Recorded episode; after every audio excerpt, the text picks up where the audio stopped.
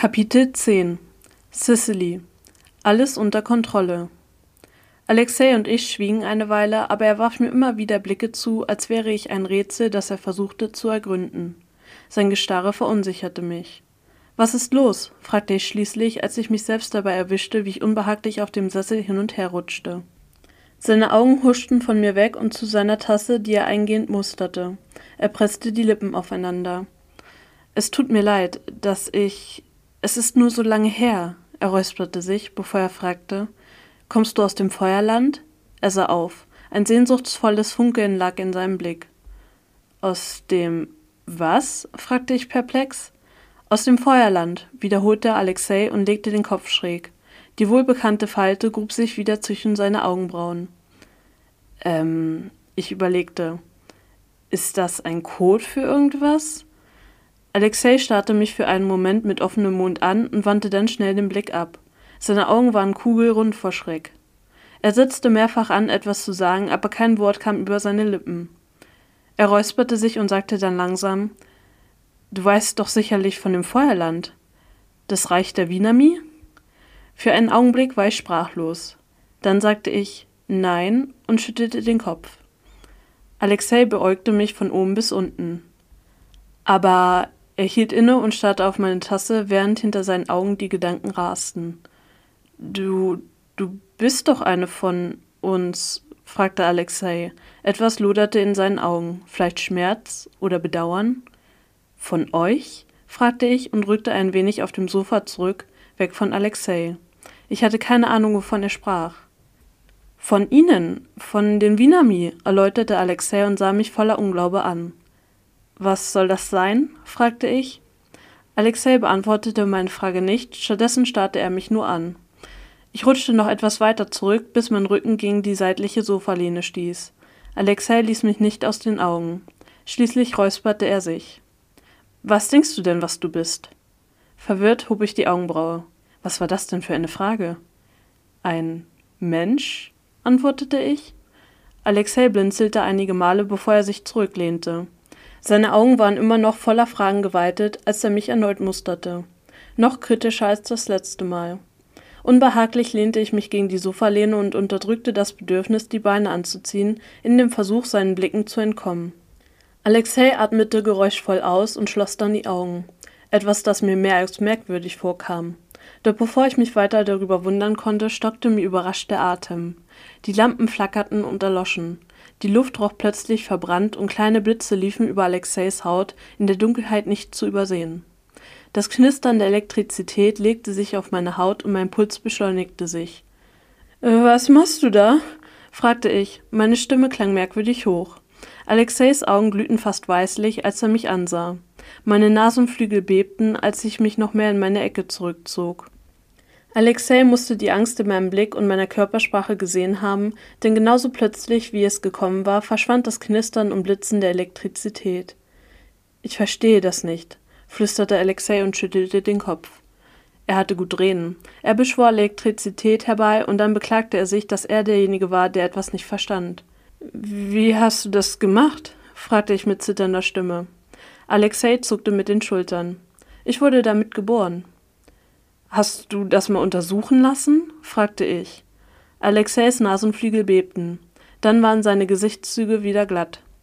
Wir sollten etwas essen, sagte er und stand auf. Er lächelte mich erwartungsvoll an, als wäre nichts geschehen. Hast du Hunger? Die Frage nahm ich gar nicht richtig wahr. Was war das gerade? fragte ich und starrte ihn an, darauf wartend, dass es erneut geschah. Er seufzte.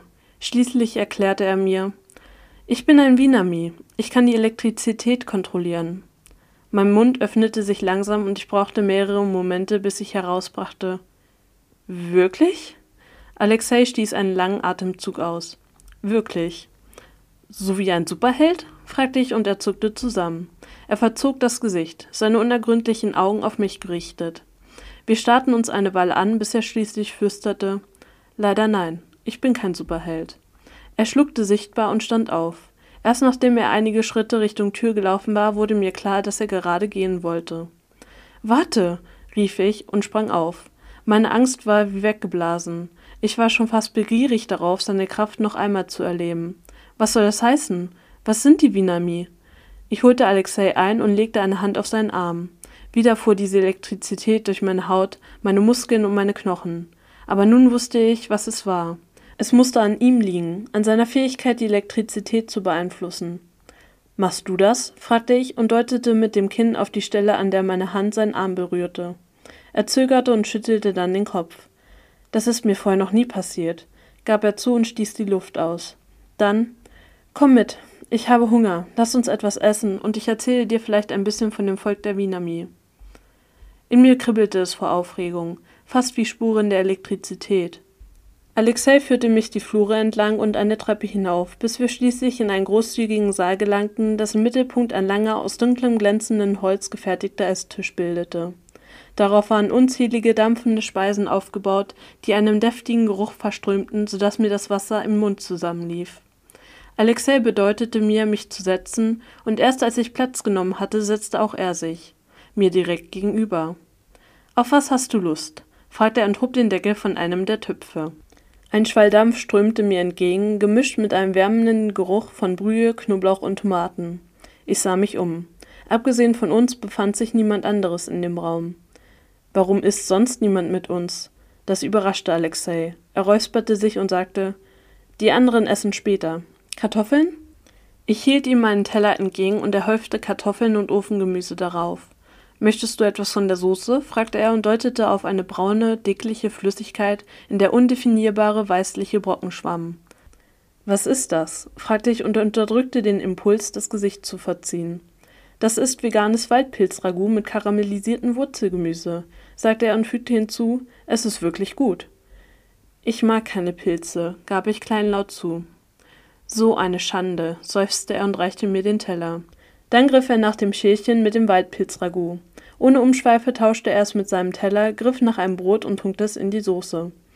Mmm, meinte er und verzog genießerisch das Gesicht. Ich sah auf meinen Teller und dann wieder zu ihm. Erzählst du mir jetzt von diesem Volk? fragte ich. Alexei kaute und schluckte. Dem Volk der Winami. Ich nickte bestätigend. Alexei nahm einen weiteren Bissen und kaute langsam. Hast du schon einmal von den Lichens gehört? fragte er schließlich. Ich schüttelte den Kopf. Das habe ich mir schon gedacht, seufzte er und tupfte sich mit einer Serviette den Mund ab, bevor er sich nach hinten lehnte. Die Lichens sind Menschen mit Begabungen, erklärte er. Sind sie so wie du? fragte ich. Er nickte und griff nach dem Brot. Langsam begann er es mit seinen langen Fingern auseinanderzuzupfen. Er neigte den Kopf von einer Seite zur anderen, als würde er seine Antwort abwägen. Einige sind wie ich, bestätigte er, aber andere sind anders. Das Volk der Winemi hat die Fähigkeit, die Energien zu beherrschen. So ist es bei mir zum Beispiel die Elektrizität. Bei vielen ist es das Feuer. Aber natürlich ist von magnetischer Energie bis hin zur Schwerkraft alles dabei. Natürlich. Und du dachtest, ich sei jemand von euch? fragte ich ungläubig. Alexei zuckte mit den Schultern und widmete sich wieder seiner Soße. Wie kommst du darauf? wollte ich wissen. Du hast es doch auch gespürt, diese Energie. Ich habe einfach angenommen, du wärst eine Winami, aber ich habe mich wohl geirrt. Er wischte die Schüssel mit dem letzten Stück Brot aus. Ich verstehe das nicht, wie. Ich verstehe es auch nicht, unterbrach er mich gereizt, nur um kurz danach zu sagen, entschuldige bitte, ich. Das ist kompliziert.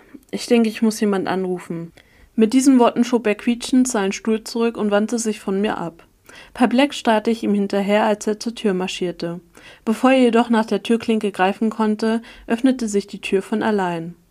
Der Mann, in der gleichen Uniform wie auch die anderen, blieb abrupt auf der Stelle stehen, als er sich Nase an Nase mit Alexei wiederfand. Er trat eilig einen Schritt zurück. Mein Herr, keuchte er. Seine stämmigen Schultern senkten sich. Darius ist hier. Das Licht im Raum flackerte. Alexeis Werk. Er sollte doch erst morgen früh kommen gab er zurück. Die Wache hob unwissend die Schultern und Alexei seufzte tief. Dann hat sich das wohl erledigt, murmelte er mehr zu sich selbst und drehte sich zu mir. Als sein Blick auf mich fiel, legten sich Sorgenfalten auf seine Stirn. Sein Kiefer verspannte sich, als würde er mit sich selbst ringen. Schließlich atmete er bebend aus. Etwas wie ein schlechtes Gewissen schien in seinen Zügen geschrieben. Darius ist ein Hexenmeister. Er wird dich zu deiner Tante portalieren. Alexei stockte. Sein Blick wich meinen aus, als er fortfuhr. Es war ursprünglich geplant, dass du morgen früh reist, aber scheinbar ist Darius früher da. Alexei hielt inne und runzelte die Stirn, was eigentlich ein wenig merkwürdig ist. Einen kurzen Augenblick legte sich Stille über den Raum, bis der Mann sich räusperte und sagte Er wartet im Spiegelsaal. Soll ich ihn herbringen? Alexei schüttelte den Kopf und erwiderte Bemühe dich nicht, wir gehen zu ihm. Er wandte sich zu mir. Bist du fertig? Ich schob meinen leer geputzten Teller von mir und nickte. Eilig stand ich auf und folgte ihm aus dem Speisesaal. Portalieren? fragte ich, als wir den langen, mit rotem Teppich ausgelegten Gang hinabliefen. Weißt du wirklich nichts über die Welt der Legions? fragte er. Nein, sagte ich gereizt. Aber Edith ist doch, sagte er und brach ab, als wir in einen weiteren Saal hineintraten. Er war riesig, oder er wirkte zumindest so. Spiegel bedeckten jede freie Oberfläche. Selbst der Marmorboden spiegelte verschwommen die schweren Kronleuchter, die von der Decke herabhingen. Ein Mann stand in der Mitte des Raumes. Beeindruckt verzog ich das Gesicht. Selten hatte ich jemanden gesehen, der so zerflattert aussah. Der schmuddelige braune Mantel, den der Mann trug, hing ihm halb von der Schulter und an dem Ärmel pragte ein großer roter Fleck, der wohl vom Rotwein stammte. Die Vermutung lag jedenfalls nahe, denn der Mann triefte praktisch von dem Geruch von Alkohol und Zigarettenqualm. Alexei verzog die Augenbrauen fast unmerklich, als er auf ihn zuging. Ich folgte ihm misstrauisch. Darius, du bist früh, begrüßte Alexei den Mann. Darius zuckte mit den Schultern, seine Augen flatterten von Alexei zu mir. Dafür, dass er nach Alkohol stank, war sein Blick erstaunlich klar. Mein Eindruck revidierte sich, als er zu sprechen begann. Ist noch nicht Monst? fragte er lallend. Nein, antwortete Alexei schneidend. Oh, Darius blinzelte. War in der Nähe, äh, die, die Straße herunter, hat eine neue Bar aufgemacht. Er leckte sich über die Lippen. Dann verdunkelte sich seine Miene und er sagte, die haben mir einen Hausverweis gegeben. Alexei seufzte. Das tut mir wirklich leid für Sie. Darius winkte ab und zog geräuschvoll die Nase hoch. Alexei verzog den Mund und betrachtete Darius kritisch und fragte zweifelnd: Sind Sie in der Lage, das Portal zu erschaffen? Darius nickte geschäftig und murmelte: Türlich, türlich. Alexei starrte ihn einige Sekunden stumm an. Schließlich nickte er, sah dabei aber nicht allzu glücklich aus. Dann fangen wir am besten gleich an, schlug Alexei vor. Darius gab ein zustimmendes Gurgelgeräusch von sich. Dann bekam er einen Schluck auf, schlug sich die Hand vor den Mund und kicherte wie ein kleines Kind. Mittlerweile zweifelte ich zutiefst an seiner Zurechnungsfähigkeit und versuchte mit Alexei Blickkontakt herzustellen, den er jedoch ignorierte. So richtig wusste ich immer noch nicht, was er vorhatte, aber was auch immer es war. Wenn es Darius involvierte, konnte es gar nicht gut gehen. Dieser hatte nämlich dabei begonnen, mit den Armen vor sich in der Luft herumzufuchteln. Alexei setzte ich an und brach ab, als ich sah, wie auf dem Marmorboden Linien auftauchten, so schwarz wie Asche. Sie zogen sich um Darius herum, zogen einen Kreis, bildeten Muster und malten einen Stern in sein Zentrum. Verblüfft blieb mir der Mund offen stehen. Als Darius fertig war, ließ er die Arme sinken, stolperte einige Schritte zur Seite und kicherte wieder. Unverwandt starrte ich auf den Kreis, von dem eine Andersartigkeit ausging, dass es mir den Atem verschlug. Am besten, ich schick ein paar Wachen zuerst durch, murmelte Alexei leise und ich riss meinen Blick von dem dunklen Kreis los, um ihn fassungslos anzusehen. Er ignorierte mich, schon wieder, und nickte einem der Männer zu. Dieser trat vor, offenbar kein Problem damit, dass er als Versuchskaninchen fungierte. Ohne zu zögern trat er in den Kreis und verschwand.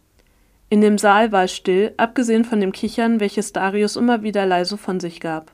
Dann brummte ein Handy. Alexei warf einen kurzen Blick auf den Bildschirm und nickte dann zufrieden. Er drehte sich zu mir und sagte: Na dann. Er deutete auf den Kreis. Ladies first. Wieder bildete ich mir ein, so etwas wie Bedauern oder schlechtes Gewissen in seinem Blick zu sehen. Das ließ mich zögern. Du brauchst gar keine Angst zu haben. Ich habe alles unter Kontrolle, hickste Darius, als ich keine Anstalten machte, mich auf den Kreis zuzubewegen. Er hielt seine Hand geöffnet über den Boden und ballte sie zur Faust, als würde er etwas greifen, dann schleuderte er den Kreis auf mich zu. Noch bevor ich reagieren konnte, verschwand der Saal von meinen Augen. Meine Haut kribbelte und ich fühlte mich, als hätte mir jemand den Boden unter den Füßen weggezogen. Ich fiel. Die Luft wurde aus meiner Lunge gepresst. Das Licht flackerte.